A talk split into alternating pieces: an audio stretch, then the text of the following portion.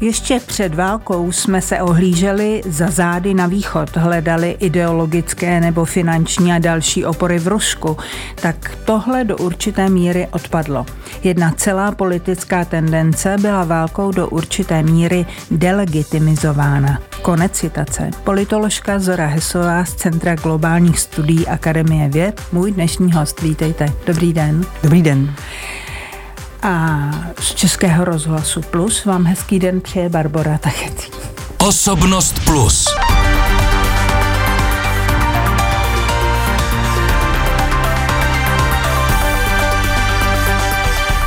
Tak ona sice jedna tendence, jak jste řekla, byla delegitimizována, to je slovo, já se musím vždycky hluboce soustředit. Nicméně ta schovývavost vůči Rusku, která se projevuje tím známým voláním pomíru, tak eh, ta zůstává a zesiluje. Nemáte ten pocit? Naštěstí už uh, není slyšet z těch nejvyšších míst, zatím teda. Zatím. Uh, protože to, co odpadlo, je uh, ten aktér, který ho i používal, uh, Miloš Zeman. A taky ta jaksi nejednoznačnost, která panovala až do, do, do minulého února. Uh, to dnešní volání pomíru je trošku jiné, protože přece jenom všichni chápeme válku jako agresi, interpretujeme ji možná trochu jinak podle toho, um, um, co čteme za média, nebo co, co vnímáme za média a tak dále. Um, takže si myslím, že tohle, je, tohle, tohle se opravdu změnilo. Ehm, to volání pomíru si potřebuje, to je debata, která si myslím je, je důležitá, eh, kterou, kterou je důležité rozvést. Co to znamená vlastně, ehm, na jaké straně stojíme, jakým způsobem je potřeba ten konflikt řešit, co, co, jaké hodnoty jsou ve hře, to si myslím, že je přece jenom potřeba diskutovat. No, když sledujete dnes tu předvolební kampaň před druhým kolem prezidentských voleb, tak eh, to volání po míru, eh, které jde ze strany eh, Andreje Babiše, tak to je jaké volání po míru? Já myslím, že to je naprosto účelová manipulativní předvolební technika. Viděli jsme, že vedla k naprosto šokujícímu vý, um, výrazu Andrej Babiše ohledně um, nepomoci, nepomoci uh, nebo neaktiv, neaktivování toho nebo neúčasti České republiky na uh, kolektivní obraně v rámci NATO. On to už nějakým způsobem odvolal, ale je vidět, že prostě v tomto ohledu říká věci nekonzistentní, chaotické. A, uh, ale myslím si, že tam, kde, tam, kde je trochu je, je určitý problém, je, že ta válka něco stojí, něco znamená a my si musíme neustále připomínat vlastně, proč je, je vlastně důležité jak teda podporovat Ukrajinu, tak jak, proč je taky důležité jí velmi, je dobře analyzovat, o co v ní jde a nejenom vlastně jako vždycky se stavit obmítavě k jakékoliv krizi, ale postavit se, postavit se k ní jako jako země, která vnímá nějakou jako účast vlastně. Mimochodem, asi jste viděla ten poslední uh, průzkum, který říká, že 60% Čechů uh, už by nesouhlasilo s další pomocí Ukrajině. Uh, není to číslo, které vás znepokojuje? Já nevím, jak ta otázka byla položená. To já taky ne. Takže to by asi bylo zajímavé. Je to číslo vysoké. Já, tím, já to chápu trochu tak, že um, um, my tady máme situaci, ve které um, hodně lidí, regionů, míst má pocit, že by také potřeboval pomoci. Nebo má pocit, že jsou zanedbáváni, dejme tomu, nebo že um, ubývá mm, infrastruktura, která tu nebyla. Takže pokud, pokud se bavíme o tom o pomoci, tak možná to odmítání pomoci Ukrajině trošku, od, trošku odráží i nespokojenost se stavem uh, státní infrastruktury v Čechách. Takže bych to asi, asi bych se snažila pochopit tohle odpověď uh, v kontextu, pokud by to nějak sociologicky šlo. Hmm. Já bych se přece jenom ještě vrátila k té volební kampani a v souvislosti s vaším dalším citátem, totiž eh, že jsme si uvědomili, že jsme schopni mnohého, jsme schopni se nakonec i politicky sjednotit v souvislosti s ruskou agresí. Pořád si to myslíte? Eh, pořád si to myslím, bo eh, viděli jsme teď v posledním roce naprosto výrazné změny. Viděli jsme um, velkou míru pomoci, občanské pomoci uprchlíkům z Ukrajiny. Eh, viděli jsme například i poměrně jako funkční české předsednictví, které se nakonec ukázalo být velmi efektivním v tématech, které nejsou moc eh, přítomné v české, eh, v české debatě, klimatická, klimatický balíček a tak, dále. Takže si myslím, že eh, v určit, do určité míry tahle, tahle poslední rok byl, byl obrázkem seknutí. Teď jsme situaci polarizující prezidentské volby, která je polarizující už z toho, už toho titulu, že je přímá a také, že v ní prostě figuruje jeden velmi polarizující aktér, takže není úplně překvapivé, že um, tuhle formu um, um, radikalizace bych, bych i dokonce řekla, uh, teďka vnímáme jako, jako velmi akutní. No ale eh, vzhledem k tomu, že ten jeden aktér to, jak to tvrdí jeho šéfka volební kampaně, dělá na bázi průzkumů, Eh, eh, mezi eh, voliči, tak to znamená, že sami voliči, tudíž vlastně celá společnost je v tuhle chvíli ve vztahu k válce, respektive k ruské agresi a k dalším krokům rozdělená, nebo ne? Já si myslím, že ty uh, průzkumy uh, nezjišťují stav společnosti, vždycky odpovídají nějakou konkrétní otázku a ta konkrétní otázka podle mě není, kterou si klade volební kandidát, není Ehm, morální postoj vůči válce, ale eh, chytlavost nebo funkčnost nějakého tématu. Že eh, když bude rámovat válku, tu válku jako něco, co je možné zastavit, co, eh, dejme tomu, jeden z těch aktérů prodlužuje uměle, tak samozřejmě lidé budou chtít ji zastavit. Pokud ji budeme rámovat jako něco, co je um, um, jako nějakou imperiální válku, která ohrožuje naše zájmy, uh, předpokládám, že ty odpovědi budou jiné. Takže my tady máme průzkumy, které jsou dělány za účelem uh, um, mobilizace voličů. To znamená, my tady nemáme průzkumy, které se dělají za účelem hmm. zjišťování postojů. Takže to, podle mě tohle, tohle je velmi jako zavádějící, tyhle, tyhle, poč, tyhle, tyhle čísla, se kterými se šermuje. Kdybychom se chtěli ptát na to, jestli budeme pomáhat uprchlicím Ukrajinkám s dětmi, tak si předpokládám, že bychom uh, došli k jiným číslům. Říká eh, politoložka Zora Hesová z Centra globálních studií Akademie věd, která je mým dnešním hostem. Eh, jak moc je podle vás pravděpodobné, že nejen Česko, ale že se celá Evropa eh, průběhem času eh, rozdělí, takzvaně štípne právě na pomoci Ukrajině? Myslím si, že nejde tolik nutně o pomoc Ukrajině, ale o důsledky té války ekonomické, možná i, dejme tomu, strategickém momentě, kdyby se ta válka posunula nějakým eh, závažným směrem.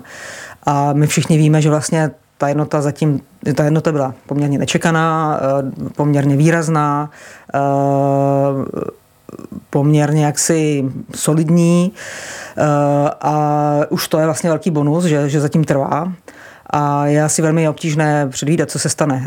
Určit, čekáme všichni asi, že nějakým způsobem začne, začne oslabovat, ale to velmi záleží na, na, na okolnostech. Takže no ona už předvídat. výrazně oslabila, když to srovnáme s loňským rokem, eh, hlavně s těmi počátečními měsíci, tak samozřejmě už oslabila, ale když třeba vidíte vůdčí zemi Evropské unie Německo, jak kancléř Scholz váhá nekonečně dlouho o tom, jak to bude s těmi tanky pro Ukrajinu, tak neříkejte, že eh, prostě jisté eh, ne velké riziko právě v tomhle je. Totiž, že Evropa, část Evropy, už nebude chtít posílat výzbroj na Ukrajinu.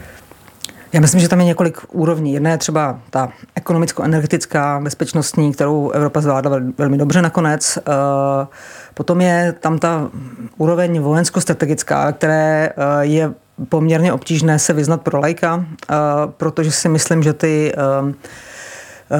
ta přímá vojenská podpora potom znamená už vyloženě nějakou jako formu, nějakou, nějakou představu o tom, jakým, jakou formou by se měla ta samotná válka rozvíjet, nějakou představu o tom, jakou bude ten protivník válčit.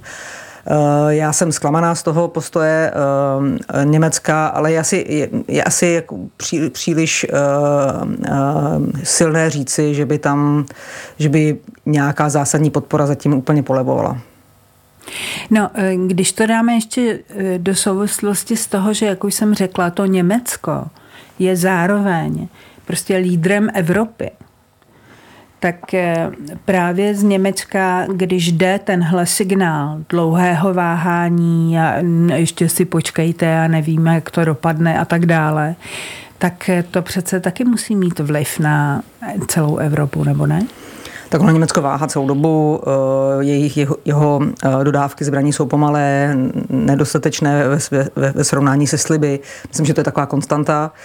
Je to taky země, která má sama problémy se svou vlastní armádou, eh, která vlastně byla, se chápala jako po, po válce úplně jinak. V samotném Německu probíhají poměrně od, ostré debaty o tom, jestli je ta armáda funkční, jestli ta, ta, ta, ta ohlášená Zeitenwende, ten, ten strategický obrat vlastně proběhl nebo ne. Německo v tomhle prostě je pomalé, eh, to vidíme. Na druhou stranu to není lídr NATO, NATO což je teď vlastně to, to zásadní, ten zásadní um, rozhodující aktér v pomoci Ukrajině. Tam ještě máme nějaký, nějaké dva roky, prostě než budou ty další eh, prezidentské volby v USA, takže prostě očekávat, že ta podpora bude vysoká dlouhodobě samozřejmě iluzorní. Eh, ale asi bychom se museli bavit s nějakým eh, vojenským strategem, který by měl nějakou představu o tom, kde, v jaké fázi jsou prostě ta, ta, ta válka je.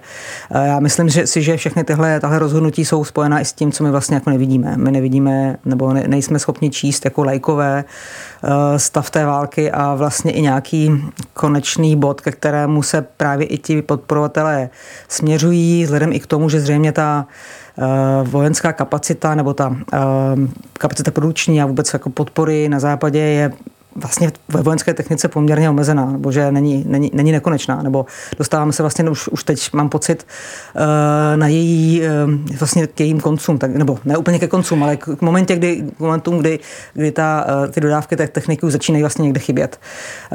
Takže se, se asi hledají způsoby, jak jak vybalancovat různé zájmy, jako třeba obrany schopnost jiných Jasně, se, ale tohle není případ Německa, protože Německo se zdráhá povolit uh, reexport uh, z Polska těch tanků. To je jedna věc. A druhá věc je, že v průběhu těch dekád před vypuknutím agrese bylo, rozjíždělo Německo velké projekty s Ruskem eh, a to přesto, že mu bylo soustavně, hlavně z americké strany, připomínáno, že tohle není bezpečné.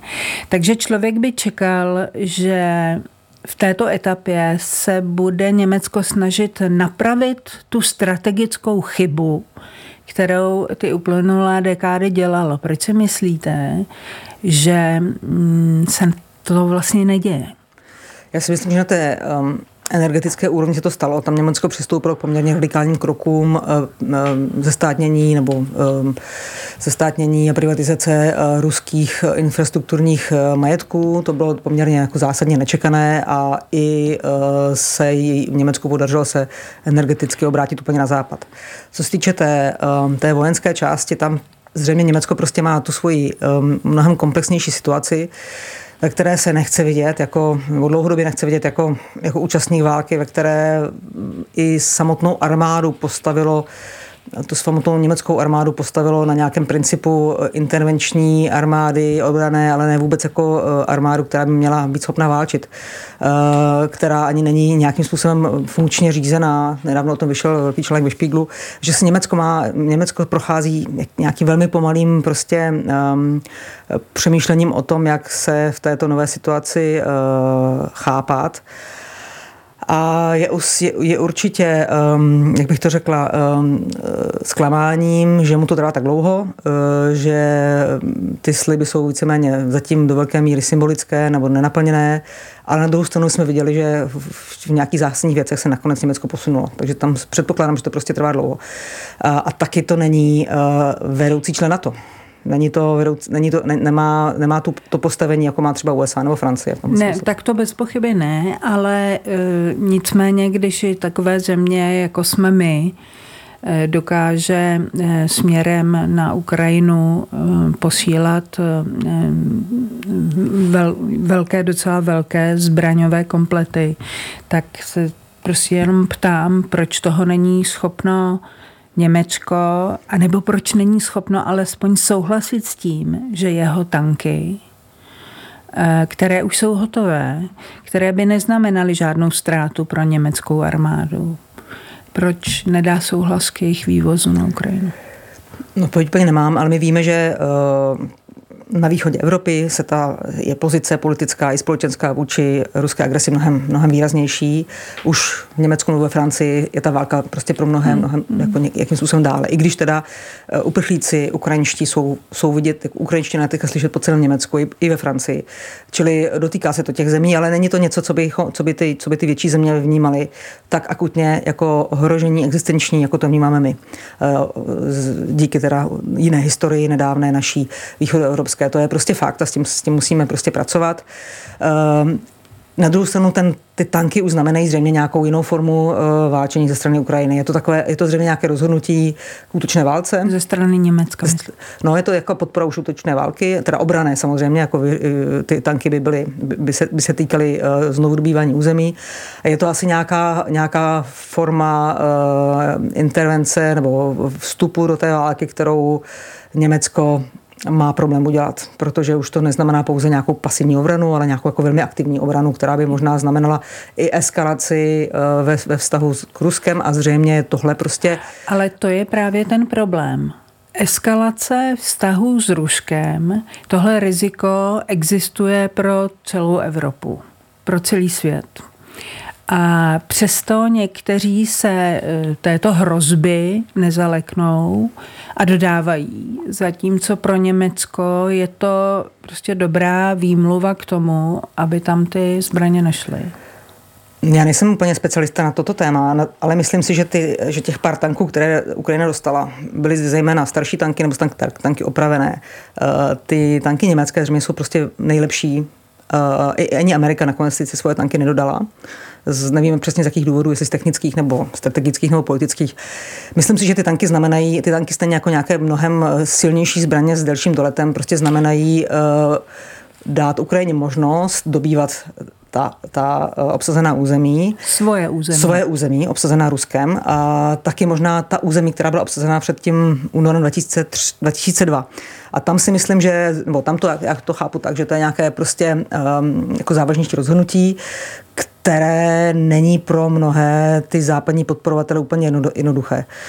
Uh, a měli bychom možná o tom, o tom jako vést debatu, nebo měli bychom to, měli bychom to otevírat, zda zase přejeme, aby prostě Ukrajina dobila celá svá území, uh, zda uh, do jaké míry jsme ochotni potom podporovat vyjednávání právě o, v tom, tomhle směru. Je no. to takové něco, je to vlastně téma, které ale není součástí politiky dost přirozeně, protože Ehm, protože se odvíjí od, od událostí na, v, tom, v tom poli, které samozřejmě nemáme vůbec, jako za jim nerozumíme, za druhé nemáme pod kontrolou, jsou jako nepředvídatelné. Takže je to něco, co bychom, je to teda něco, co, kde potom tu, tu, tu nejsme schopni eh, tu vojenskou podporu úplně chápat. Jako, nebo při, při. Jenom mě řekněte z toho globálního pohledu světového, eh, jestliže eh, se bude vyspělá společnost, myslím třeba západní demokracie, se budou bát zasáhnout kdekoliv z toho důvodu, že tam hrozí eskalace, což je to, co jsme teď popsali. Eh, takže eh, tak jakoby je to strategie, která se do budoucna snad může vyplatit? Já to chápu tak, že eh, vy můžete pomáhat, nebo já, já samozřejmě na této straně nechci obhajovat Německo, ani nechci obhajovat um, jakoukoliv pasivitu v podpoře Ukrajiny. Na druhou stranu musíte pomáhat tam, kde máte pocit, že to, že to bude účinné a že to bude možné. A že vlastně um, to, to nevyvolá ne, víc negativních důsledků než, než pozitivních, což je něco, co třeba jako like nejsem schopná posoudit. A um, tohle Taky bych se možná eh, vyhradila vůči tomu svému vlastnímu eh, pojmu intervence. Není to intervence podpora země, která brání svoje, svoje mm, okupované území. Eh, já si myslím, že intervence jako takové, těch jsme byli svědky řady, v posledních letech už se nedějí. Ukázalo se, že prostě nefungují z mnoha důvodů. Intervencí teď nejsme, nejsme svědky, jsme, jsme svědky vlastně podpory obrany jedné země, která byla, která byla uh, surově napadena. To, co je asi důležité, je um, to, aby ta válka dopadla způsobem, který zamezí jejímu dalšímu rozpoutání a který zamezí uh, rozpoutávání podobných krizí. Hmm. Že to si myslím, že je důležité a všichni, všichni si přejeme, aby, ta, aby, ta, aby ten, ten, ten výsledek byl prostě jakýmsi způsobem solidní a, a spravedlivý. Uh, jestli je proto, um, nebo je asi, je asi těžké um, představit si v tuto fázi, eh, jakým směrem ta válka půjde. Právě protože třeba teďka zase vidíme eh, určitý posun těch ruských, ruských eh, jednotek. Vlastně je těžké, je těžké pro lajka ohodnotit to, co se, to, co se na, té, na tom děje. Ale jinak ona neexistuje globální schoda na tom, co to je, spole, co to je spravedlivý mír v téhle souvislosti. Takže zatímco pro prezidenta Zelenského je to prostě vyklízení všech ruských eh, pozic, eh, včetně Krymu, tak eh, jiní západní politici řeknou, že to nemusí jít až takhle daleko a že ten mír je důležitý.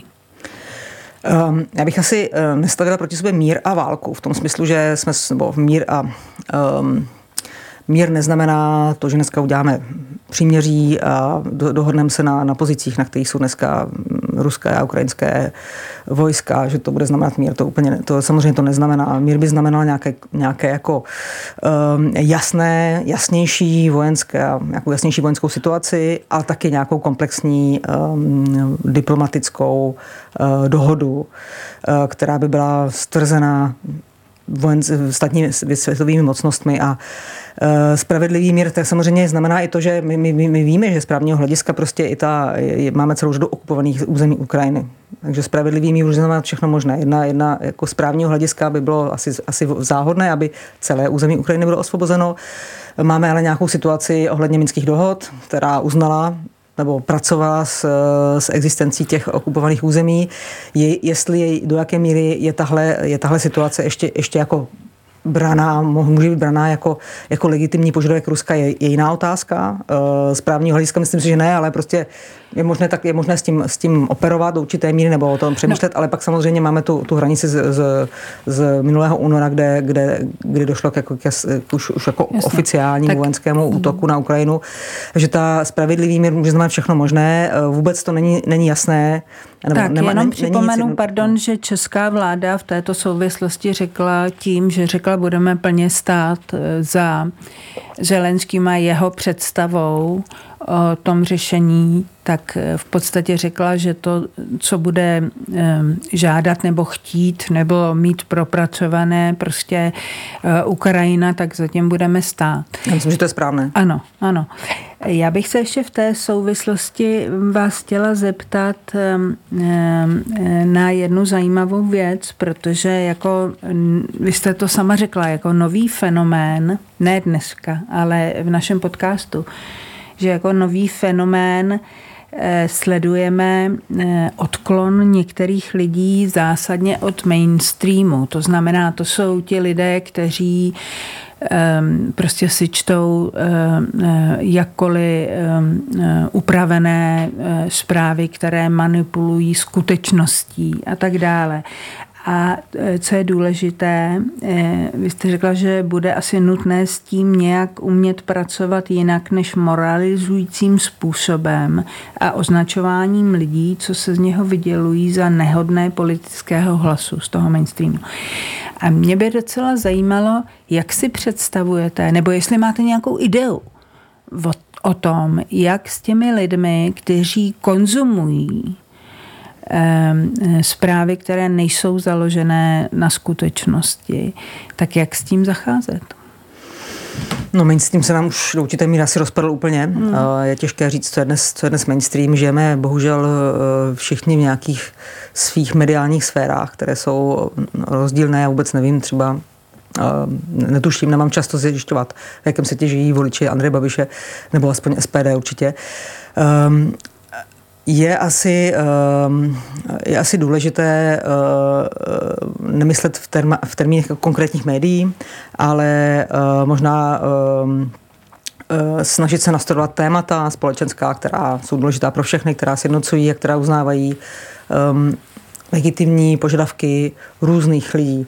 Jak teda těch, dejme tomu, které můžeme označit jako, jako konzumenty dezinformací, tak, tak třeba těch, který, kteří to chápou jako ohrožení um, stavu demokracie. Měli bychom asi um, být schopni aspoň na, na, na určitých politických tématech se snažit zapojovat co nejvíc, legitim, co nejvíc, co nejvíc názorů a zároveň jako dávat uznání různým legitimním postupům. Například těm, kteří, eh, pokud se mluví o pomoci eh, Ukrajině, tak se cítí, dejme tomu, zanedbávání v, v legitimním požadavku třeba na, na na přítomnost státu, jeho infrastruktury tam, kde, tam, kde třeba není. Takže si myslím, že asi do mainstreamu se už úplně nedobereme, protože, protože máme mediální sféru samozřejmě do velké míry rozpadlou, ale je, je úloha politiků, je úloha um, veřejných osobností uh, i z médií, i z, dejme tomu, um, jak bych to řekla, um, mediálně nebo veřejno, veřejně vlivných osobností z, z kultury snažit se co nejvíc jako propojovat. A to si myslím, že se i děje vlastně, že máme tam ta, ta naše média už nejsou jenom, jenom jako noviny a internet, ale i třeba filmy a, muzi- a hudba a, a, a veřejné události a máme, máme zase větší, mnohem větší možnost dnes oslovit skrze různé události nebo různé prostě formy interakce velkou, velké, velké, velké počty lidí. Takže nejsem úplně jako pesimistická v tom, že by to rozdělení znamenalo jako konečnou, nekonečnou, nějakou konečnou fragmentaci, protože zase se propojíme na jiných úrovních. Je to asi něco, o co se musíme snažit.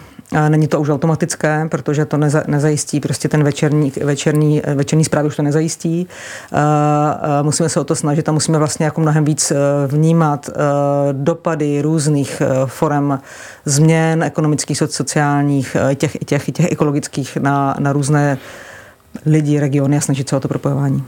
Zora Hesová z Centra globálních studií Akademie věd byla mým hostem. Děkuji, že jste přišla. Děkuji za pozvání. A hezký den z Plusu přeje Barbara Techecí.